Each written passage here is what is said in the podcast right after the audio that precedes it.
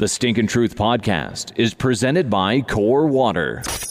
He spent 12 years in the NFL, You can't trust a guy that gyrates his hips after he scores. has three Super Bowl rings, made multiple Pro Bowl appearances, over 16 years of broadcasting between ESPN and Fox Sports. And that's why I'm the greatest football player and best sports analyst ever. He's a soap opera star, That's pretty, uh, I can't remember what I was supposed to say. has a reoccurring role on HBO Ballers, Mark Schlereth, handsome son bitch, get out here. and makes one hell of a bowl of green chili. It's Mark Schlereth, and this is the Stinkin' Truth podcast. Hey, welcome into the Stinky Truth Podcast. Mark Schlereth alongside of Mike Evans, Scott the Huff, our producer. Like to thank our presenting sponsor, the great people over at Core Water. If you haven't tested or tasted Core Water, you should go out there and get yourself some. It's available at 7 Eleven. I'm telling you what, you're going to love it. The big blue cap, that's Core Water, perfectly balanced to match your body's uh, pH level of 7.4 for ultimate hydration. Gigantic suck hole. You can get all kinds of water down your gullet while you're working out. That's what I do. I mean, it's incredible. Look at me. I'm amazing. Um, that's Core Water. I'm amazing because of Core Water. Essentially, they they help me be amazing. Um, anyhow, that's Core Water. Check them out with Hydrate at Core.com. Mike, how are you, buddy? Well, I drink core as well. I don't look as amazing, but I feel good. Yeah, you do. You know? you do. You know, I we're- the I'm not way amazing we're- yet. The way we're we're sitting right now, like we're in this studio, and I am your chair is sunk way way down. Yeah. and I am sitting way above you, and it's almost like this. You've taken on this subservient role to me, but from the angle that I'm sitting at, I really can see your wispiness. You can see how the light sort of is refracted through my hair right, and I there's there's room there. Yes, and I can see, I can see the dome. It reminds me of watching the NFC Championship game. I'm reminded as I sit here and you're subservient to me of you know New Orleans and the and the game that was in the Superdome. By the yesterday. way, you as an offensive lineman, I'm I'm fascinated to hear because I'm watching that first half and I am seeing the absolute chaos that seems to be enveloping the Rams as they're trying to get in and out of huddles, get Mm-hmm. to the line of scrimmage, communicate. I got to ask you, as somebody that probably played in that kind of environment, is it really that bad? Oh, it's miserable. It it is. I mean, it's miserable in that you can't hear anything. Sometimes you can't even hear the call in the huddle, and so you're walking up the line of scrimmage and you're asking your buddy who plays beside you, "Did you hear what the quarterback asked? You know, what did you hear what the call was?" Um, and so you're trying to figure that out, and then you're at the line of scrimmage. You're going silent count, or if he does get under center, he does actually call the play. You don't hear it. So a lot of times the quarterback will move his head from side to side and he'll go, you know, so you're looking up out of the corner of your eye, you're kind of got your head tilted and you're looking at the quarterback. So when he looks at you and goes blue 80 or whatever, you know, and then he turns the opposite way, you can't hear a damn thing. And you can't hear the initial blue 80. You can feel it a little bit and you can see the rhythm of his mouth. And then you get in your stance and you're just like, you're doing the cadence in your head. So you know the rhythm. This is why the rhythm. This is why rhythm in offense is so important. So if I go, if it's on two, it's like blue eighty, blue eighty, hot. And so I know in my head that that's our cadence, right? So as soon as I see him mouth that first blue 80, I get in my stance and I'm doing it in my head. So I'm trying to stay rhythm and then I'm just taking off. And, you know, if I'm off sides, I'm off sides, but I'm just trying to figure out what that rhythm is. I'll never forget the very first play of the game. We went to Kansas City in 1997 season, 98 playoffs. They're the they're the number one seed. It's the divisional round of the playoffs and it's Arrowhead and it's loud. And and first thing you have to understand in crowd noise like that, like you saw in New Orleans yesterday, you take out part of your running game, you scrap pile it, you take out about 30, 40% of your passing game. Like, hey, no seven step drops. Any five step drops with a hitch, you got to get them out. Anything, you know, it's three step drops, it's five step drops with no hitch. That's all we can really run. And so you take all that stuff out of your game plan unless you get to the point where you know you're controlling the tempo, you're running the ball, and the crowd is kind of shut up a little bit. But you you go into it expecting that. But I'll never forget. I'm trying to figure out the rhythm of the snap counts. The very first play of the game, and so I'm looking up at John Elway, and he it's blue 80 whatever and i miss it and as i'm about ready to turn my head back down because i'm trying to pick the whole thing up and it's the very first play of the game, man. I start to get my head back toward the defensive lineman, but I'm still looking up, and wham! I get hit. I mean, literally in the ear hole. And now I'm scrambling, and you're windmilling your arms. You know, you're trying to, as I'm getting shoved back into the backfield, I'm trying to regain my balance and whoop and grab the defensive lineman. And I end up stopping him. But I mean, ears ringing, just got hit in the jaw, ear hole, and I'm scrambling to stop this pass rush. And it's straight bull rush by former Denver Bronco Dan Williams. I mean, he's short in my neck, and he's a big old son of a gun, right? Um, and it got him stopped, but it was like, damn, I've got to have, I got to find a better system because I didn't hear a damn thing. And you know, by the time I turned to try to get back into the rhythm of the snap count to look at him, I'd already gotten hit in the ear hole. So like that stuff is real. It's exceptionally hard, and a lot of teams think that they can manage it or whatever. I think one of the things you have to do in those situations, you have to have some call it and run it plays, and just go on, you know, silent cadence or whatever, and just walk up the line of scrimmage regardless of what they're in and run the play. So the Saints have to really be kicking themselves because they had to settle for two field goals to make it six nothing when they easily could have been up fourteen nothing. Tight end catches that ball he should have. Uh-huh. Brees throws a better ball to Michael Thomas. I mean, it should be fourteen nothing. Correct. But that said, I, I think my bigger takeaway is just the ability of the Rams to withstand all that and and and stay in the game and get back into the game when it looked like th- they were just it, it was too chaotic for them. They looked like they looked rattled, they Right. looked out of sorts, they looked ill prepared, and for them to settle the game down in the face of all that, I, I think is is remarkable. Yeah, and find a way to win ugly, to settle themselves down. Um, you know, the the guy who's been the most productive player they've had on the offense all season long, arguably Todd Gurley, half the time, half the game he was sitting on the stationary bike on the sideline just pedaling. C.J. Anderson took over for him. He, I mean, he had a poor game, um, you know, or didn't start off well. And I, I think he's nursing some type of knee injury. I know he's been he he missed some time with a knee injury. I think it's more severe than they're than they're you know letting us know. But um, the bottom line is your ability to overcome those circumstances, to find a way to hang into that game and, and get yourself a victory at the end.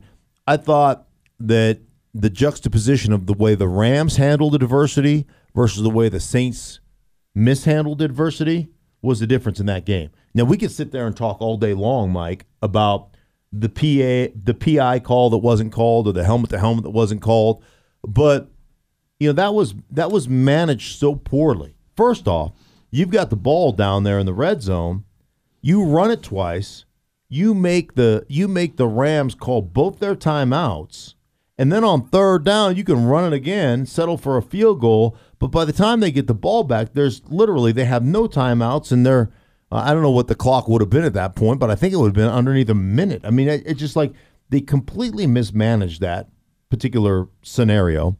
And then I just thought that the Saints made it more about we didn't get a call than, hey, man, we got a bad call. Let's respond to adversity. Where the Rams, throughout the entirety of that game, just kept responding to adversity, one after the other after the other. They seemed to handle the adversity better than the Saints did. It was almost like, oh, we got screwed last year with the Minnesota Miracle, and here we go again. We're getting screwed again, and never really felt like they adjusted. Um, they, it felt like they were stuck in. We didn't get the call. That cost us that- the game. Well, then that's Sean Payton's fault, then, right? I mean, he he made such a big deal of it and didn't let it go.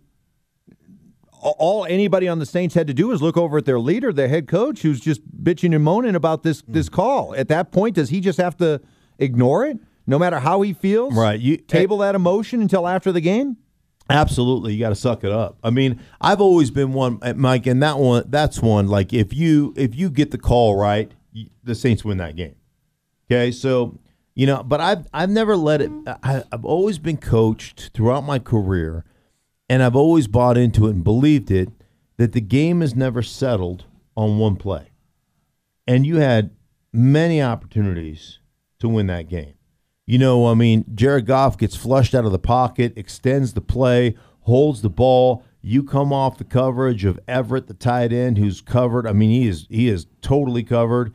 And you give up a completion, and then he breaks a couple of tackles and takes another whatever it was, 10, 15 yards to put yourself in field goal position. It's a remarkable play. But once again, you didn't make the plays when you needed to make the plays, and you kept drives extended. You got to give the Rams a lot of credit, but again, um, I'm just one of those guys that doesn't believe it comes down to one play. You you may let Even it, if that one call, right. if gotten right, the stat geeks had already come out and said uh, that if, if the Saints get that call, it's a 98% chance they win. if they don't throw it on first down and throw an incomplete pass down there, they run it. That you know you're gonna you're gonna burn up all the Rams timeouts. I mean, there there are so many what ifs. It- it- I just again, I was always coached to say like it never comes down to one play or don't let it come down to one play. You guys are kind of in control. You guys have the opportunity to make plays. Don't let it come down to one play. If you let it come down to one play, maybe this is a better way to say it. If you let it come down to one play, then that's you. That's on hmm. you. And and that's what I felt. I felt like it came down to that one play, and the Saints let that one play affect them throughout the rest of that regulation and in overtime. Well, good luck explain what what you just said makes perfect common sense, and I've always been with Right. you as well. I I think it's too easy. It's the loser's lament to blame the officiating, but you know, good good luck convincing a, a Saints fan of Yeah. common sense or anybody else who believes Sure. that you know the uh, the fix was in. You know, you want to get the L.A. market there into the Right. Super Bowl. I mean, there's there's plenty of people who feel like you know that they were robbed. Right. You know? and, and I and I totally get that. And I mean, ultimately, um, you know, you can't that that call can't be made. That can't happen. I mean, this, and, and you've let that happen. I think it's I think it's a catalyst for change, and I think the NFL needs to address kind of instant replay and all that kind of all to include those. a play like that? I, I know you're not a big instant replay guy. No, uh, but the reason I'm not a big instant replay guy, Mike, is because you know we always say, "Hey, we want instant replay to to get it right." That's what we always talk about, and and I get that, but it you know to me, it, oftentimes it doesn't. It doesn't overturn calls that I think need to be overturned. Um, you know, I, I, here's the other thing I hate. I, I hate the fact that we we say, "Hey, we're going to use instant replay because it's important to get it right." But that's only, of course, if you have a challenge flag. So if you're out of challenge flags, it doesn't matter if we get it right. Like that to me is not congruent. Like that doesn't make any sense. If we're going to get it right, let's get it right. The other thing I hate is if all the calls are being made out of New York, if they have you know the the final say, then why the hell does our official need to run over to the sideline to look at the Microsoft tablet thing? Right? Like just put a bug down on the bottom of the screen or put a you know a lower third and, and say, hey, this replay brought to you by Microsoft. Well, I don't need to see the tablet. I don't need to go through the histrionics. Like my my whole thing is if you have officials up in the booth and they're watching the game, if there's something that's a bang bang play that needs to be looked at, you buzz down and say, "Hey, stop the game for a second. I'm looking at something." Okay, no, move on. Or hey, we need to go to replay. I, I, I don't understand why all of a sudden a guy's got to pull a flag out of his sock and throw it right before they snap the ball. I just that whole that whole system doesn't make it just doesn't make sense to me if it's truly about getting it right which it never seems to be truly about. eh, Nothing ever seems to be definitive in the NFL. Like, hey, it's all about safety, you know, but it's not really about safety. But we're going to say it's all about safety. It's like it's all about getting it right, but it's not really about getting it right. Are the overtime rules right? Uh, the They're being ru- debated after Right. Tom Brady three and zero in the playoffs in overtime, and in all three overtime wins, the other the other guy didn't get the ball. Yeah, well, I mean, here's my here's my belief on that. I like I like the overtime rules the way they are. They don't bother me a bit. Um, and I would say I would have said that had you know Kansas City got the ball and drove right down and scored a touchdown, and, and Tom Brady would have never touched the ball.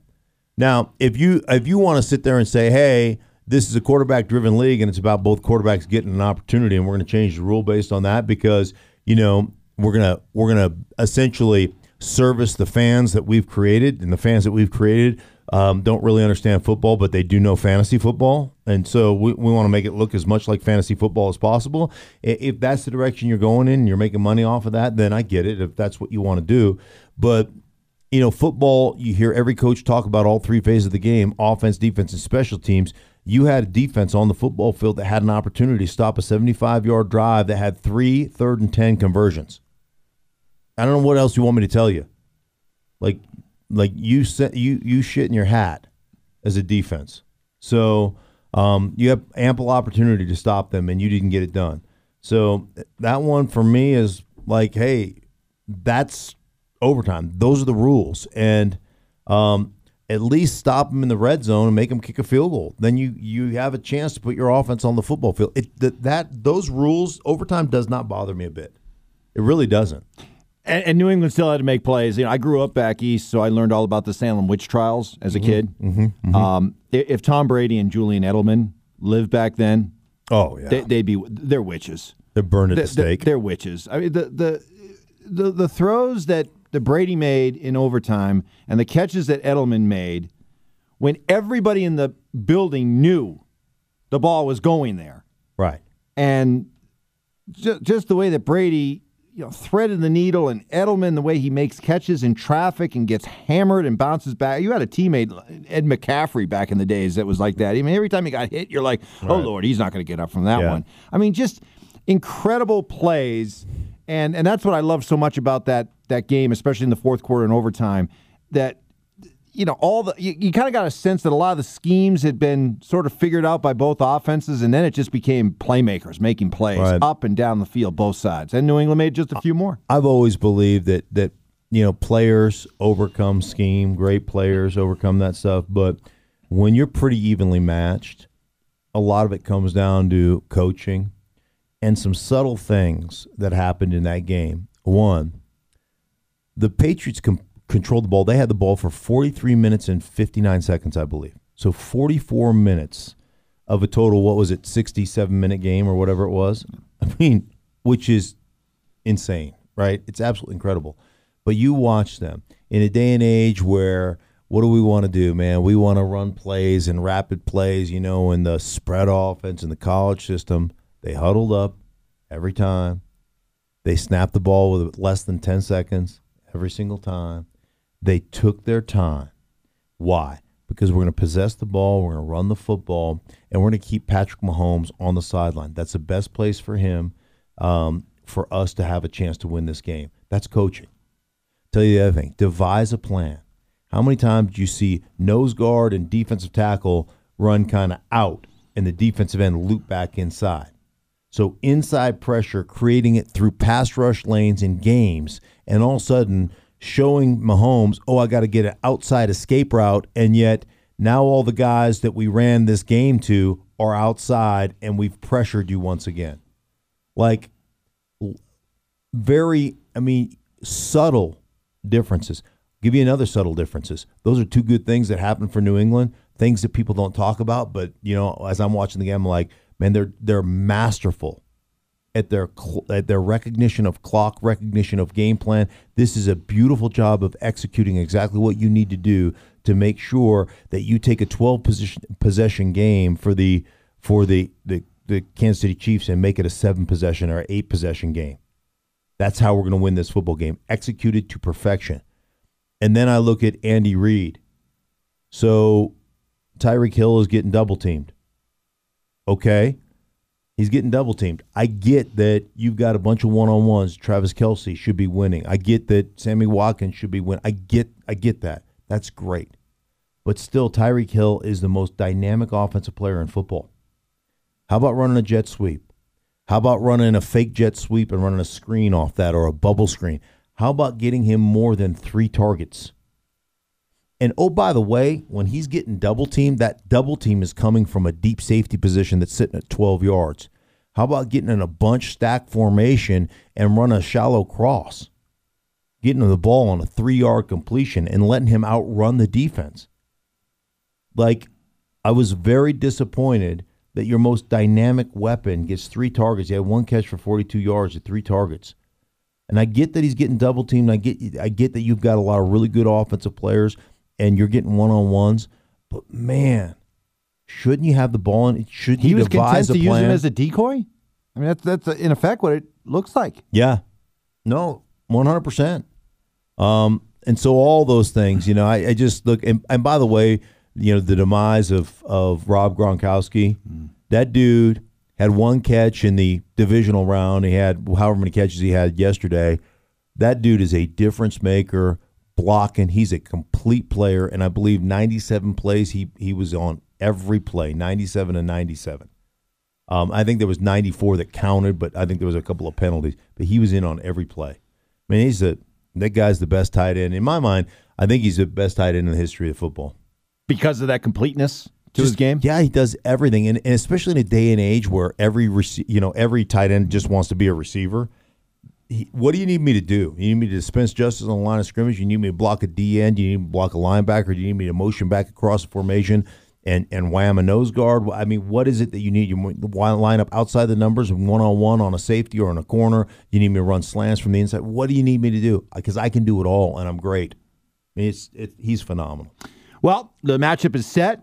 Uh, Rams Patriots. It's a, a rematch of the Patriots' first Super Bowl back in uh, 2001 when they beat the St. Louis Rams, and uh, we'll of course have much more on the matchup as we move along through this week. And of course, you and I will both be in Atlanta next week, so we'll have a chance to do the uh, do the show here from Atlanta next week. Yeah, so uh, we will do that, and uh, man, I'm I'm really excited about this. By the way, uh, I've got uh, a little question mark right here, just a bonus for you guys for a chance to win a uh, clip and catch. So that's C L I P, the letter N catch.com if you want to check that out. And this is a little landscaping deal that I have uh, going on with a buddy of mine. I, I marked them all with a little uh, heart there on my Twitter feed, Mike. So if you want to find one, this is question mark, and um, the question that I answer, I'm going to uh, I'll reach out to you via DM and uh, get your address, and I'll send you a clip and catch. All right, this one's from uh, Tom, who asked, "Can you tell another Joe Gibbs story about leadership, especially after a tough loss?" And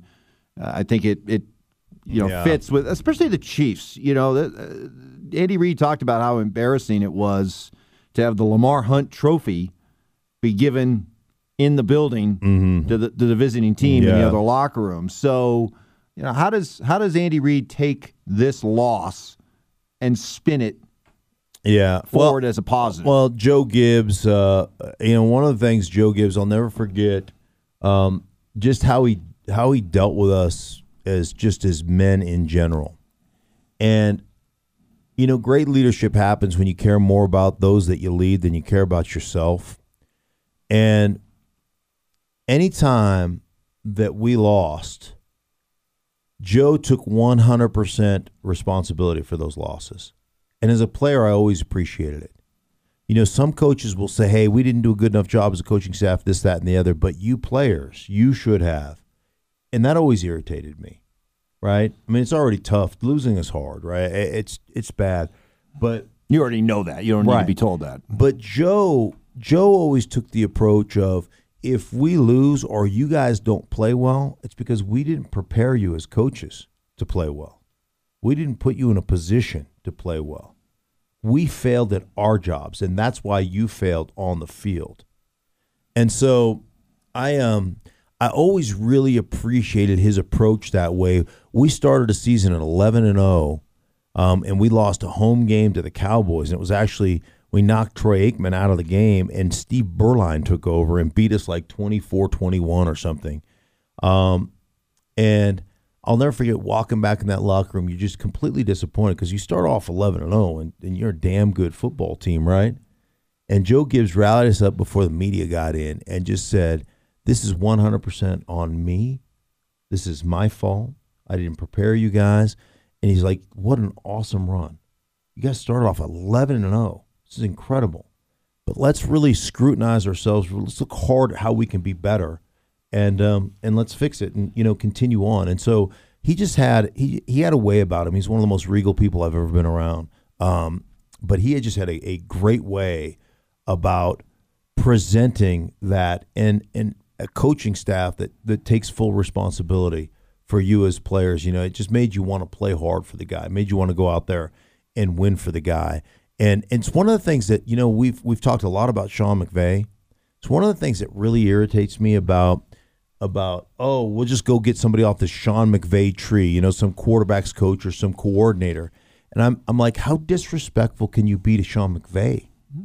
There's two types of people in this world those who walk into a room and energize it, those who walk out of a room and energize it.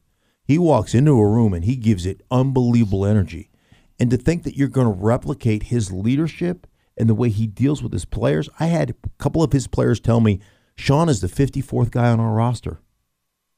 He's one of us.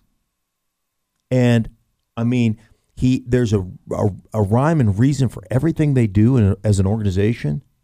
Like I'm not just telling you to run this play, but I'm telling you we're going to run this play. Here's why we're going to run it. Here's what it's going to set up, and here's how we're going to benefit from it.